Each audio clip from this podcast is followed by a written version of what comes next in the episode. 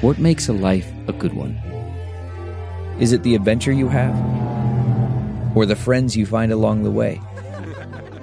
Maybe it's pursuing your passion while striving to protect, defend, and save what you believe in every single day. So, what makes a life a good one? In the Coast Guard, we think it's all of the above and more. But you'll have to find out for yourself. Visit gocoastguard.com to learn more. CarMax is putting peace of mind back in car shopping by putting you in the driver's seat to find a ride that's right for you. Because at CarMax, we believe you shouldn't just settle for a car, you should love your car. That's why every car we sell is CarMax certified quality so you can be sure with upfront pricing that's the same for every customer. So don't settle. Find love at first drive and start shopping now at CarMax.com. CarMax, the way car buying should be. On this show, I have talked at length about the importance of eating enough protein, but sometimes eating protein throughout the day can be a challenge. However, Wonderful Pistachios is one of the highest protein nuts and is the perfect addition to your day. Each one ounce serving has six grams of protein, over 10% of your daily value. It's one of the highest protein nuts out there. But that's not all. Pistachios are also known for their fiber and better for you unsaturated fats, which we all need in our diet. Wonderful pistachios come in a variety of flavors and sizes, perfect for enjoying with your family and friends or taking them with you on your summer adventures. So, whether you're dropping off the kids or running between meetings, fuel up with a healthy and tasty snack. Check out wonderfulpistachios.com to learn more about how these little green wonders can power up your day.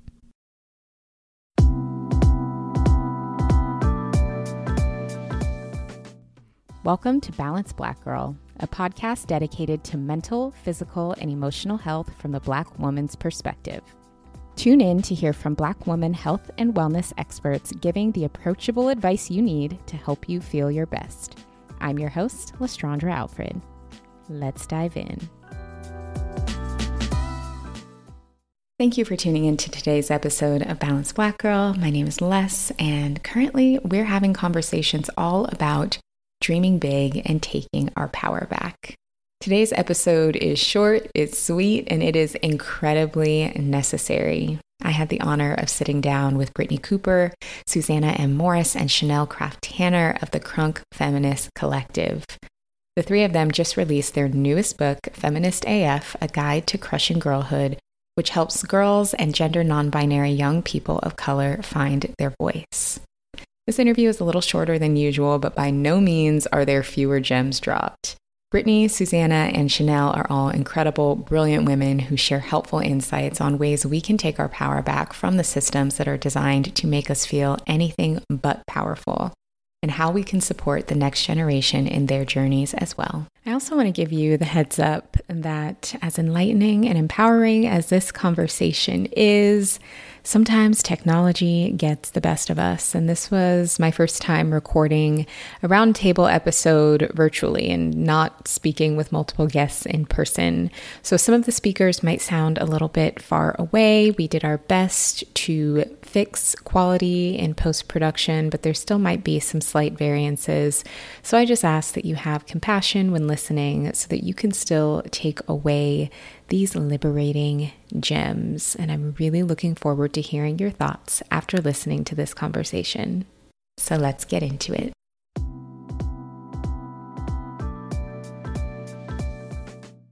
Brittney, Susana, Chanel, welcome to Balanced Black Girl. I am really honored to be talking to the three of you today. Um, right now on the podcast, our running theme is dreaming big and taking your power back. And I can't think of a better topic that fits that theme than the work you do, and then talking about crunk feminism. So, first, for our listeners who may not be as familiar with your work, can you share what crunk feminism is and what that means? Well, when Susana and I started the Crunk Feminist Collective in 2010, um, we were grad students. Uh, we had been grad students together at Emory, but at that point we had become professors in Alabama and we wanted to relive some of the old magic of the, you know, coming of age in the early 2000s in the A. um, and the way that we dealt with microaggressions, racist and sexist and homophobic microaggressions in our coursework uh, by going to the club and shaking it off. But we also had a critique of the misogyny in hip hop. And so we thought that we could both reclaim our generational legacy, you know, in terms of growing up on hip hop and also be about our politics, which are unapologetically about smashing the patriarchy. And so we put these two terms together. Um, and, you know, crunk feminism was born and it became like our generational articulation of what it means to uh, be a feminist in the hip hop generation. What I really love about that is the acknowledgement that multiple things can be true at Correct. once.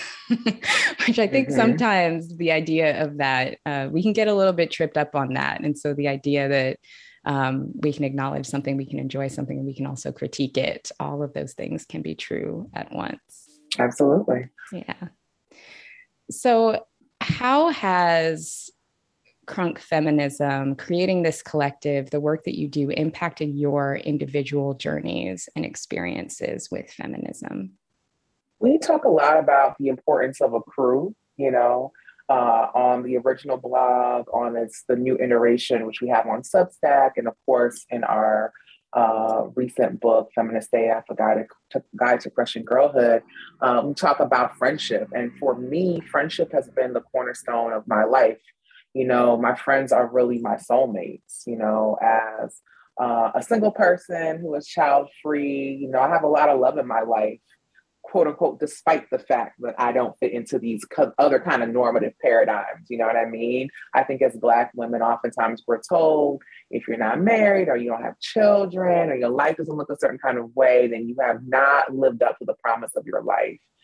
And, you know, I, I, that's not to say that partnership or children or family, you know, in sort of traditional ways are bad things. But i think you know i think of like what i'll be as as an elder. I want to be a golden girl you know what i mean? And crunk feminism has kind of given me my you know not quite there yet but that crew where i can have folks to lean on. I can bounce ideas off of who are going to love me unapologetically uh, and all of those things so crunk feminism has you know helped me build my crew in that particular way that's really beautiful. I particularly loved what you said about having a lot of love in your life because that doesn't have to look any particular mm-hmm. way. Absolutely. Yeah. Beautiful.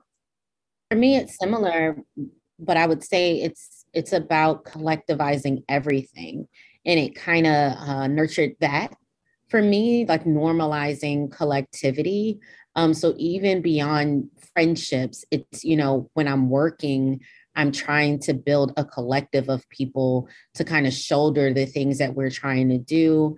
When I'm rearing my children, like everything that we do, um, everything that I try to do in my personal life, I'm looking for community, I'm looking for collectivity, um, because we know that the individualism, that capitalism really pushes forward kill us. Um, and so the Crunk Feminist Collective showed me thing when we do it that way. So even in the writing of this book, that that's what it showed me. Beautiful.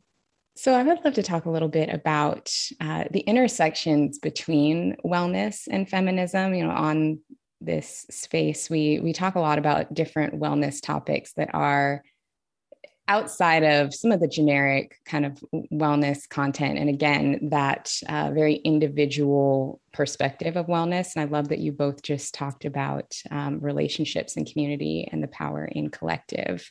Um, so i would love to talk about how interconnected well-being and feminism are um, because i don't think that those conversations are necessarily something that happen in the wellness space as often as they should be I mean, one of the things that both in our individual practices of care and that practitioners have to know is that our Black womanhood actually matters for the challenges that we face.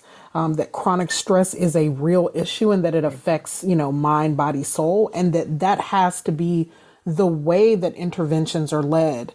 Um, I, you know, what I hope um, for Black women who are on personal wellness journeys, as we all should be, is recognizing that we need far more gentleness and kindness um, and space for ourselves than we are ever inclined to give ourselves credit for. Because, quite frankly, typically we think that being gentle and kind is an excuse to not do our work, to not um, show up. So, you know, as a fat person, this has led to lots of controversy in my public work when I talk about the way that stress, chronic stress, makes it hard to lose weight.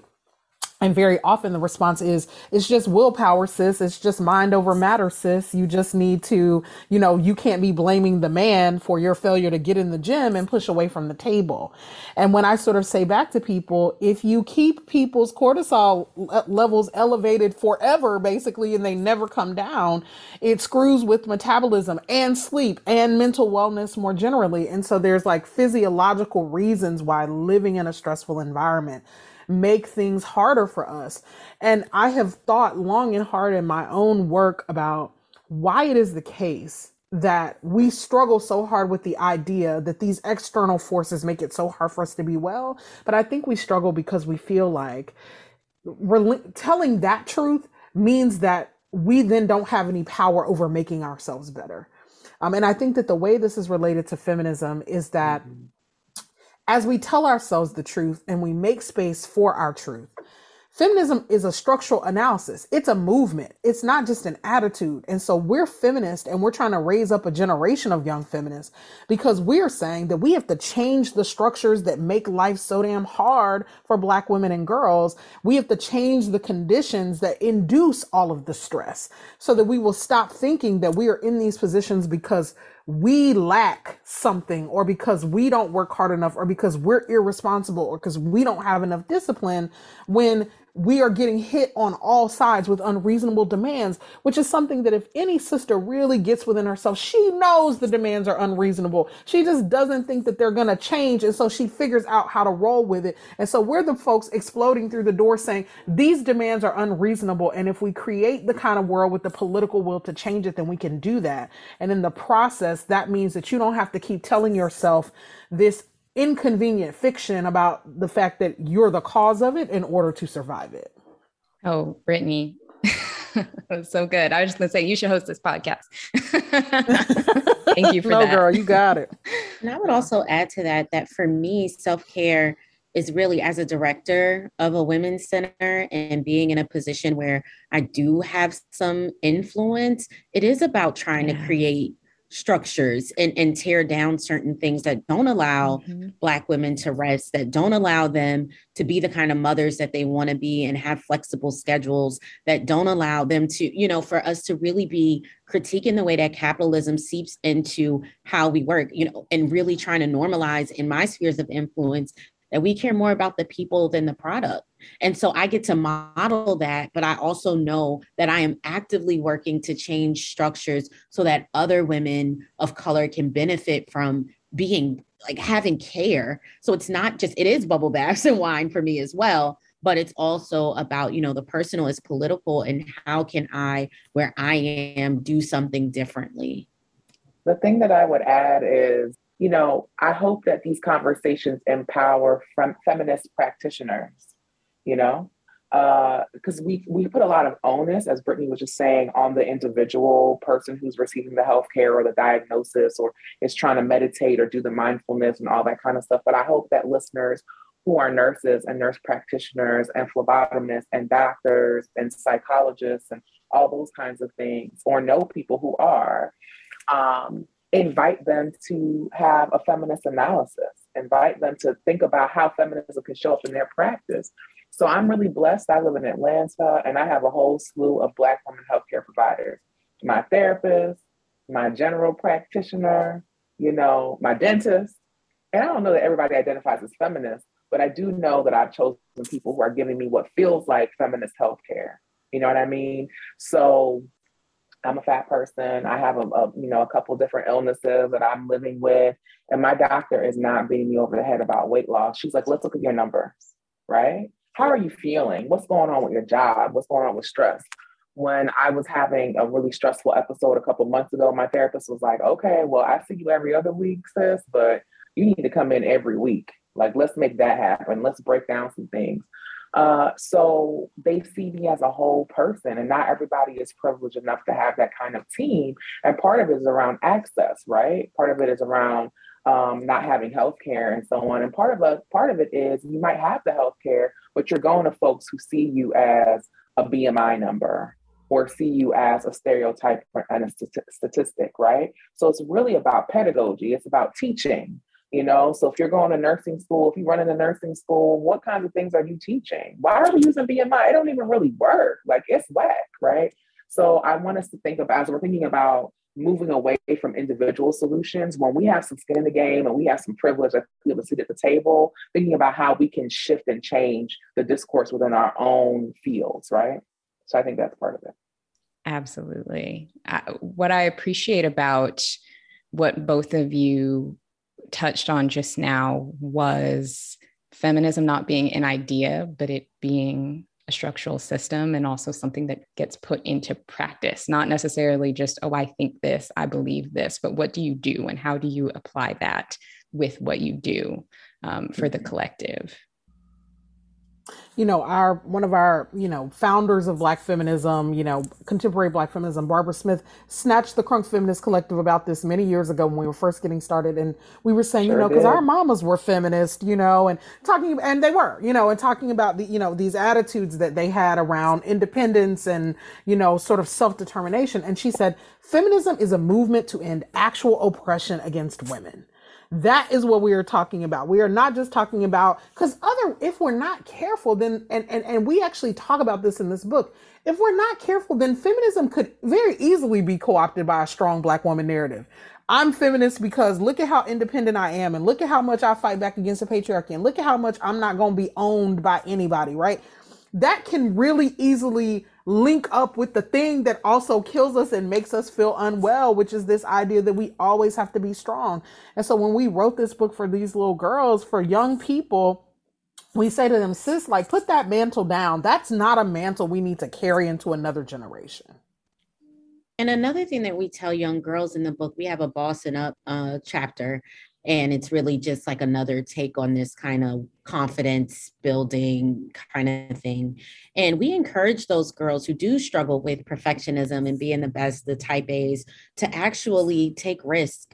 What what you need to do is things that you're not that good at on purpose. So you want to do yoga and you know your balance is off. We encourage you do that because there are there like that's a part of it too is that you know from little if you got hundreds on everything, then you get taught that that is the bar. Like that is what right is. Like we get these these these structure. Like if you do, if you go, if you're trying to lose weight, you stand on a scale and there's a number that comes back to you. But if you're like, I don't want that, like, I want to know other ways that I'm well. We don't even know. Like, you know, it's a struggle for us to know if we're hitting our wellness goals without a scale, if we're hitting our own personal writing goals without somebody grading us. And so a part that that happens very young, it begins very young. And what we want girls to do to kind of try to undo that because it can be a lifelong, you know, how do we know? How do I know if I'm well if there's not a number connected to it? How do I know how successful I'm doing if I don't get this percentage merit increase or whatever it is?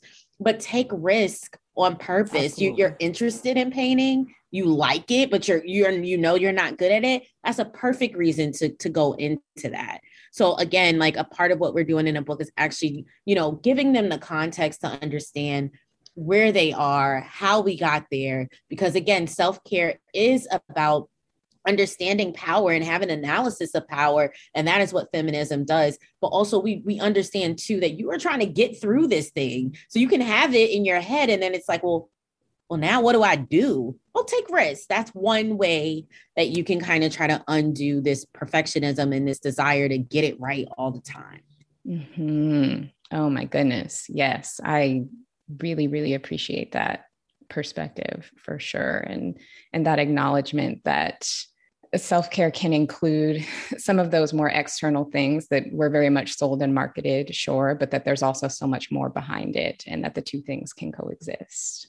If you listen to this podcast, you know that I'm a big advocate for having hobbies, and learning a new language is an incredible hobby to take up. I've been practicing my French with Babbel, and it's been such an effective, engaging way to learn.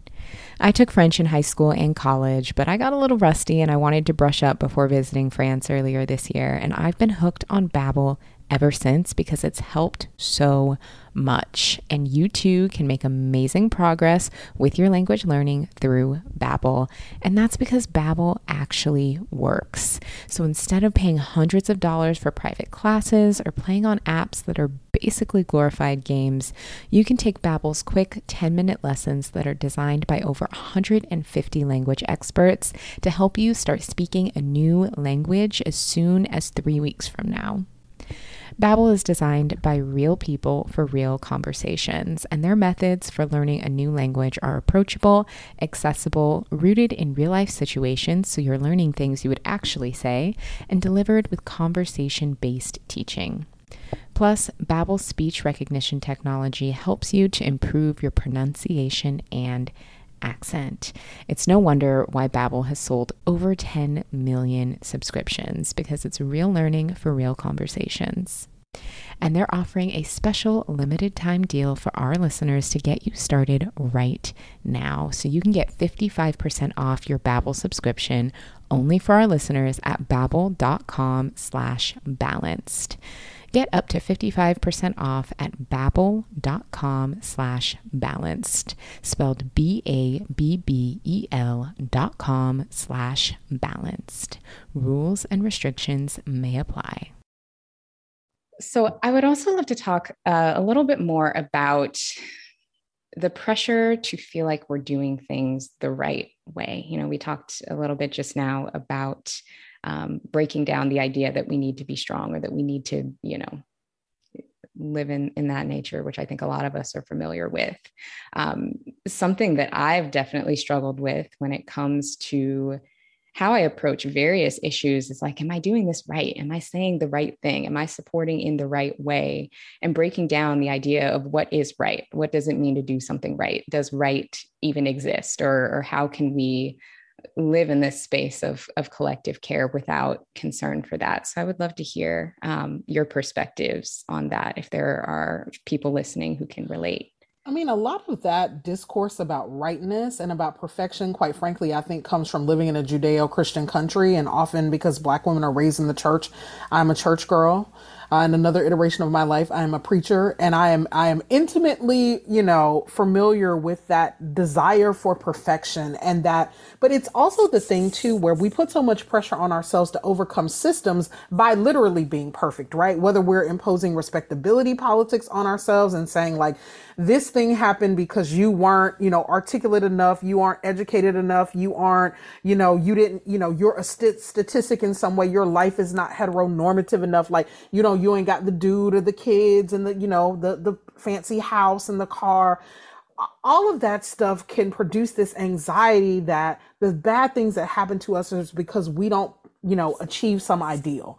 And so if you then take that shot through with the Jesus narrative that you hear in church all the time that is always preached to us in a way that makes us feel inadequate, right? It's like, you know, you, you have to pray and like name all your sins before you think the Lord will hear you.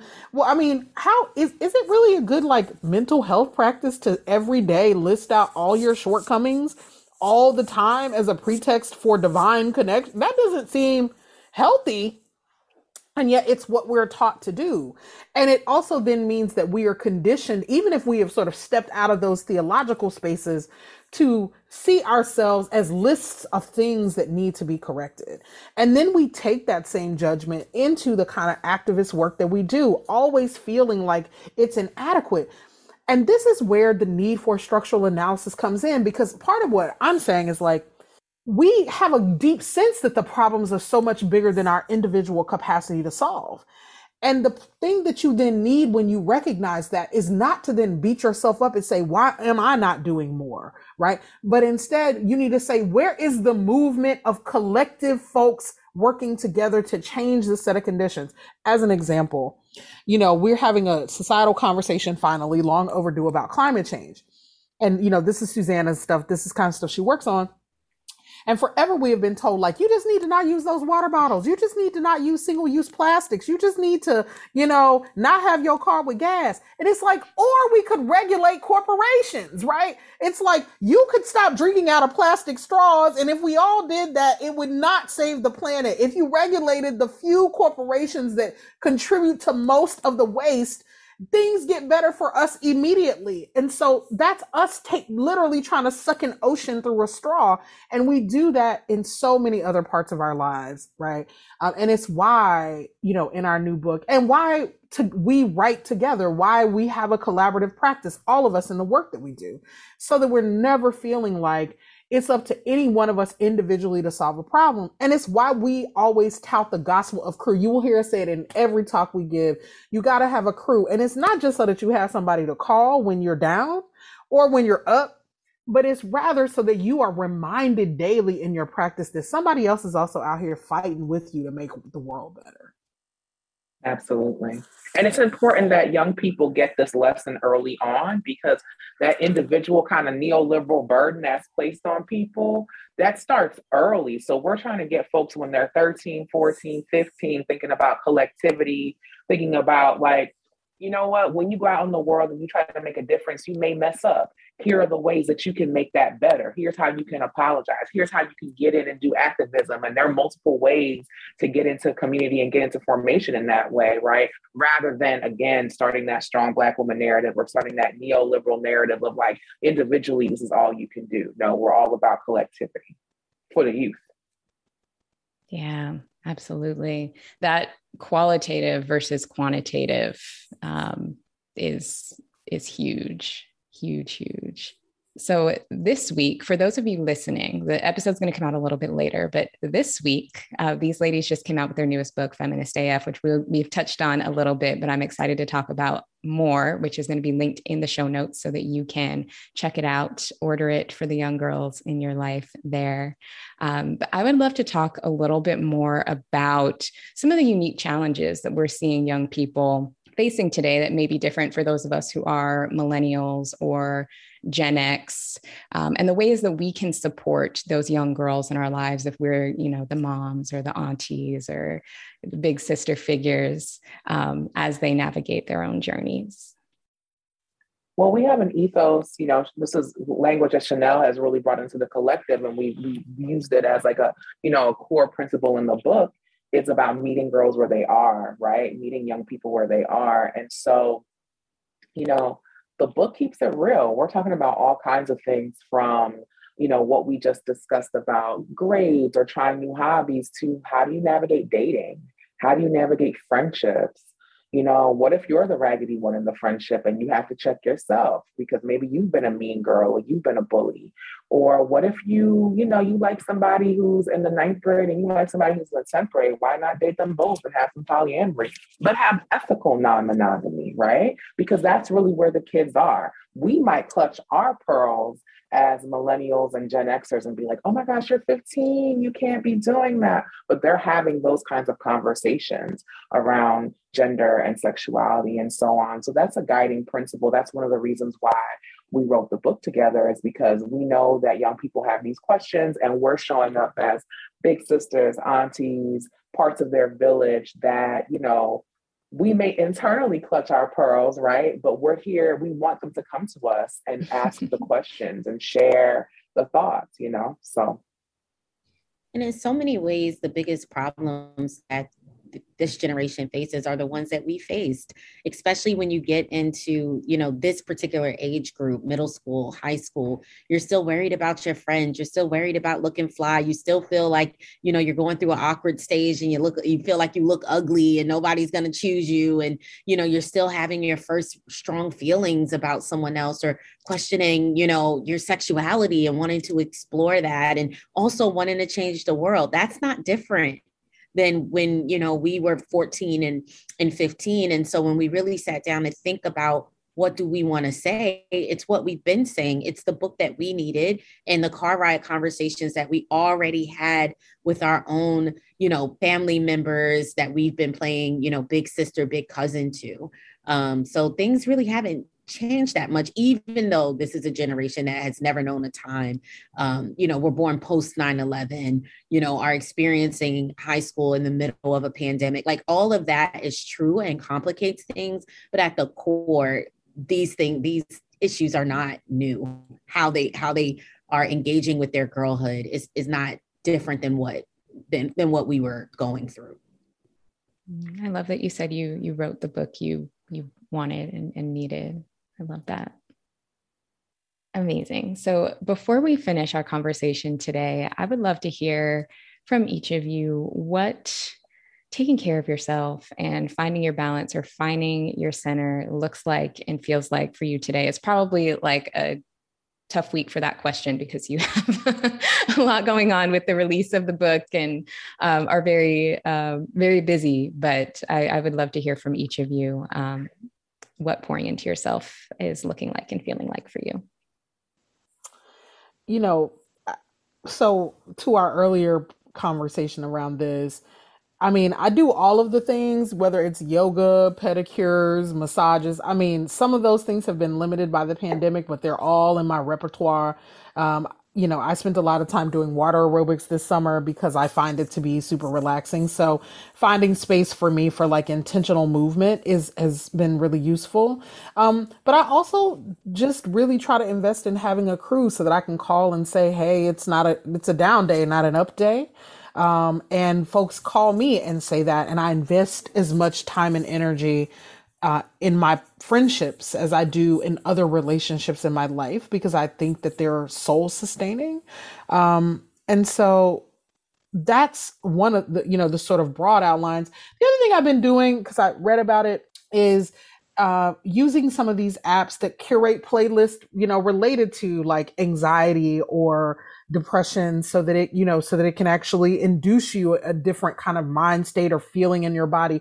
Cause I struggle with anxiety and, and that plus a high stress life means like that you have to have active tools to like regulate your heart rate and calm yourself down. Um, and so I try to do those things. And, and I used to think that they were super fluffy and that I am not fluffy, but here I go with my playlist. You know, if it's in the middle of the night, I'm like, play, you know, and calm this heart rate down so that I can, you know, get back to sleep and, and calm all the anxious running thoughts. And so I highly recommend it. Mm, thank you for sharing.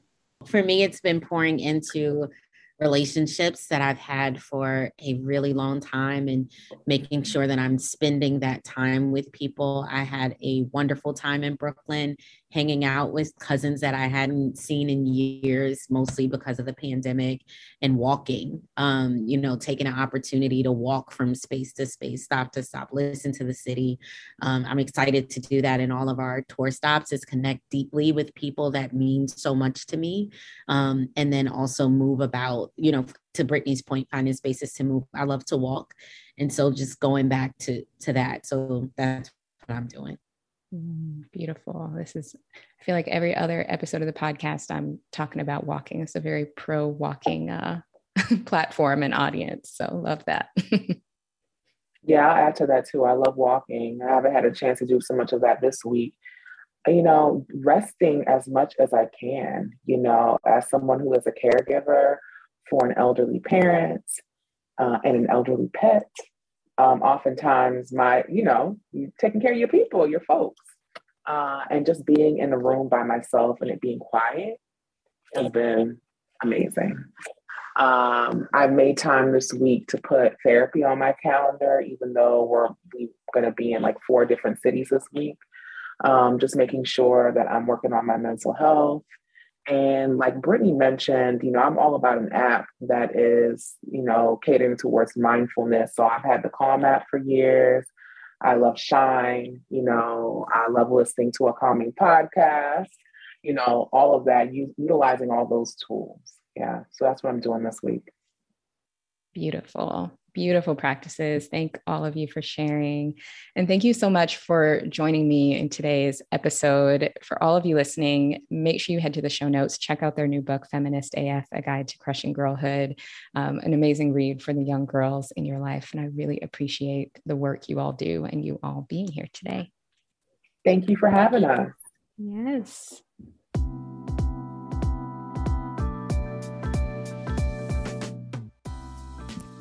Told you there would be no shortage of gems dropped. Huge thanks to our guests, Brittney, Susana, and Chanel, who took the time to come on the show when they had a jam packed book release week schedule. I appreciated this conversation so, so much. Head to the show notes for more information about the Crunk Feminist Collective and make sure you pick up a copy of Feminist AF for the young person in your life. Thank you to today's sponsors for making today's episode possible. And of course, thank you to you for listening, for your continued support, and for being here. Next week on the show, we have our first returning guest interview with the amazing Chrissy King, who was our first guest ever on the podcast over three years ago. She's had some big life changes and a lot of dreams come true since the last time she was on the pod. So she's telling us all about it, and we talk about taking our power back through living our dreams and through body liberation. Make sure you're subscribed so you don't miss it.